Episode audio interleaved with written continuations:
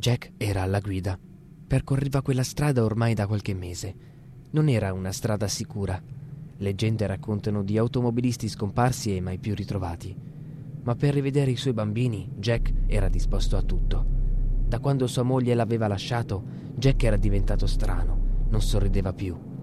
Mentre si dirigeva verso la sua meta, gli venivano in mente i momenti passati con Esmeralda, quando la conobbe a Cuba, durante una delle sue solite sessioni di turismo sessuale. Esmeralda, olè, olè, olè, Esmeralda l'ha data proprio a me! La nebbia rendeva difficoltosa la guida e una spia gli segnalava che i fanali necessitavano un controllo. Decise quindi di uscire dalla strada e di fermarsi da un meccanico aperto anche di notte, che vedeva spesso quando guidava in quel tratto. Il meccanico aveva un forzato sorriso stampato sul volto. «Signor Jack, non è grave, ma la macchina deve rimanere qui almeno un'oretta. Si faccia un G-Lemon al bar qui a fianco, non se ne pentirà». Uscito dal meccanico, Jack notò subito la rossa insegna con scritto bar, la cui R si illuminava e spegneva. Jack decise quindi di entrare. Lo accolse un ambiente cupo, misterioso, buio. I pochi clienti erano in silenzio, con gli occhi fissi sul tavolo. Per cercare di distrarsi, Jack fece la sua ordinazione. «Salve! Un G-Lemon, per favore!» «Ah! Il classico G-Lemon! Si vede che lei è un intenditore!» Jack sorrise. Il barista iniziò a preparare l'ambito drink. Lanciò in aria la bottiglia di gin, lanciò in aria la bottiglia di acqua tonica. Si girò, dando le spalle a Jack, e di spalle versò il contenuto delle due bottiglie in un bicchiere con ghiaccio. «Può metterci una fetta di lime?» Il barista allora, con un trucco di magia, fece apparire una fetta di lime da dietro l'orecchio di Jack e la mise nel suo drink. Jack si girò poi verso i tavoli e notò in fondo alla sala un tavolo illuminato da una lampada poco funzionante, la quale faceva luce su una delle cose più inquietanti che Jack avesse mai visto. La lampada illuminava un uomo, la cui testa era composta da un'arancia.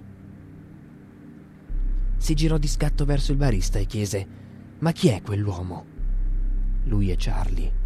Di lui, qui, ormai non ne parliamo più».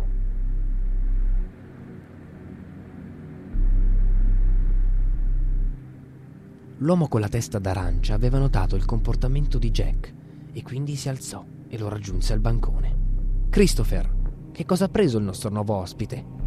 «Un G-Lemon, Charlie». «Un G-Lemon? Abbiamo un intenditore. Ne prendo uno anche io». Poi si rivolse a Jack. «Che cosa ti porta qui?» «I miei figli. Non li vedo spesso a causa del divorzio». «Alla loro salute, allora!»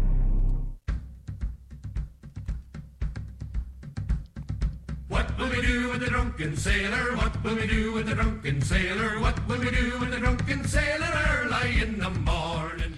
I due iniziarono a bere G-Lemon su G-Lemon e il barista Christopher continuò a sfoderare le sue tecniche da bartender.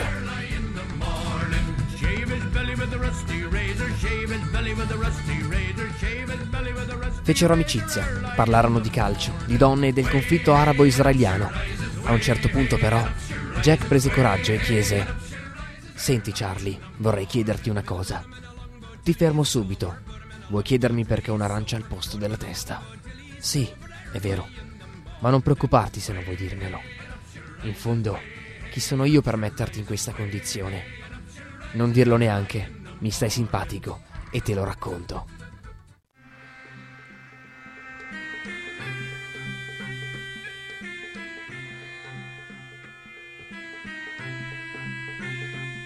Mi trovavo in India, per lavoro, e stavo cercando un souvenir adatto. Mi trovavo in uno di quei tipici mercati indiani, dove ogni mercante ti invita al suo bancone per venderti i propri prodotti. Notai in fondo alla via principale un tendone. Mi incuriosì, perché non c'era nessun mercante al di fuori. Entrai, era vuoto, a parte una lampada che era appoggiata su un tavolino. La presi in mano. Una voce femminile mi intimorì. Mi girai e vidi questa donna bellissima. Purtroppo, e dico purtroppo, aveva il volto coperto. Però era nuda. La donna si avvicinò a me e mi disse: «Prendila». Solo in volo verso la mia cara Bergamo capii che la donna, invece di prendila, aveva detto «prendimi». Ma ero comunque soddisfatto di aver preso la lampada come souvenir.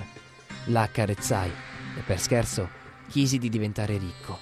In un tabacchi dell'aeroporto comprai il mio solito gratta e vinci e vinsi. Mi arrivò una chiamata dal mio capo. Mi avevano appena promosso. Comprai una villa in cui organizzavo feste, ma ero solo. Chiesi allora di incontrare la donna della mia vita e una sera, ad una delle mie feste, conobbi Eleanor.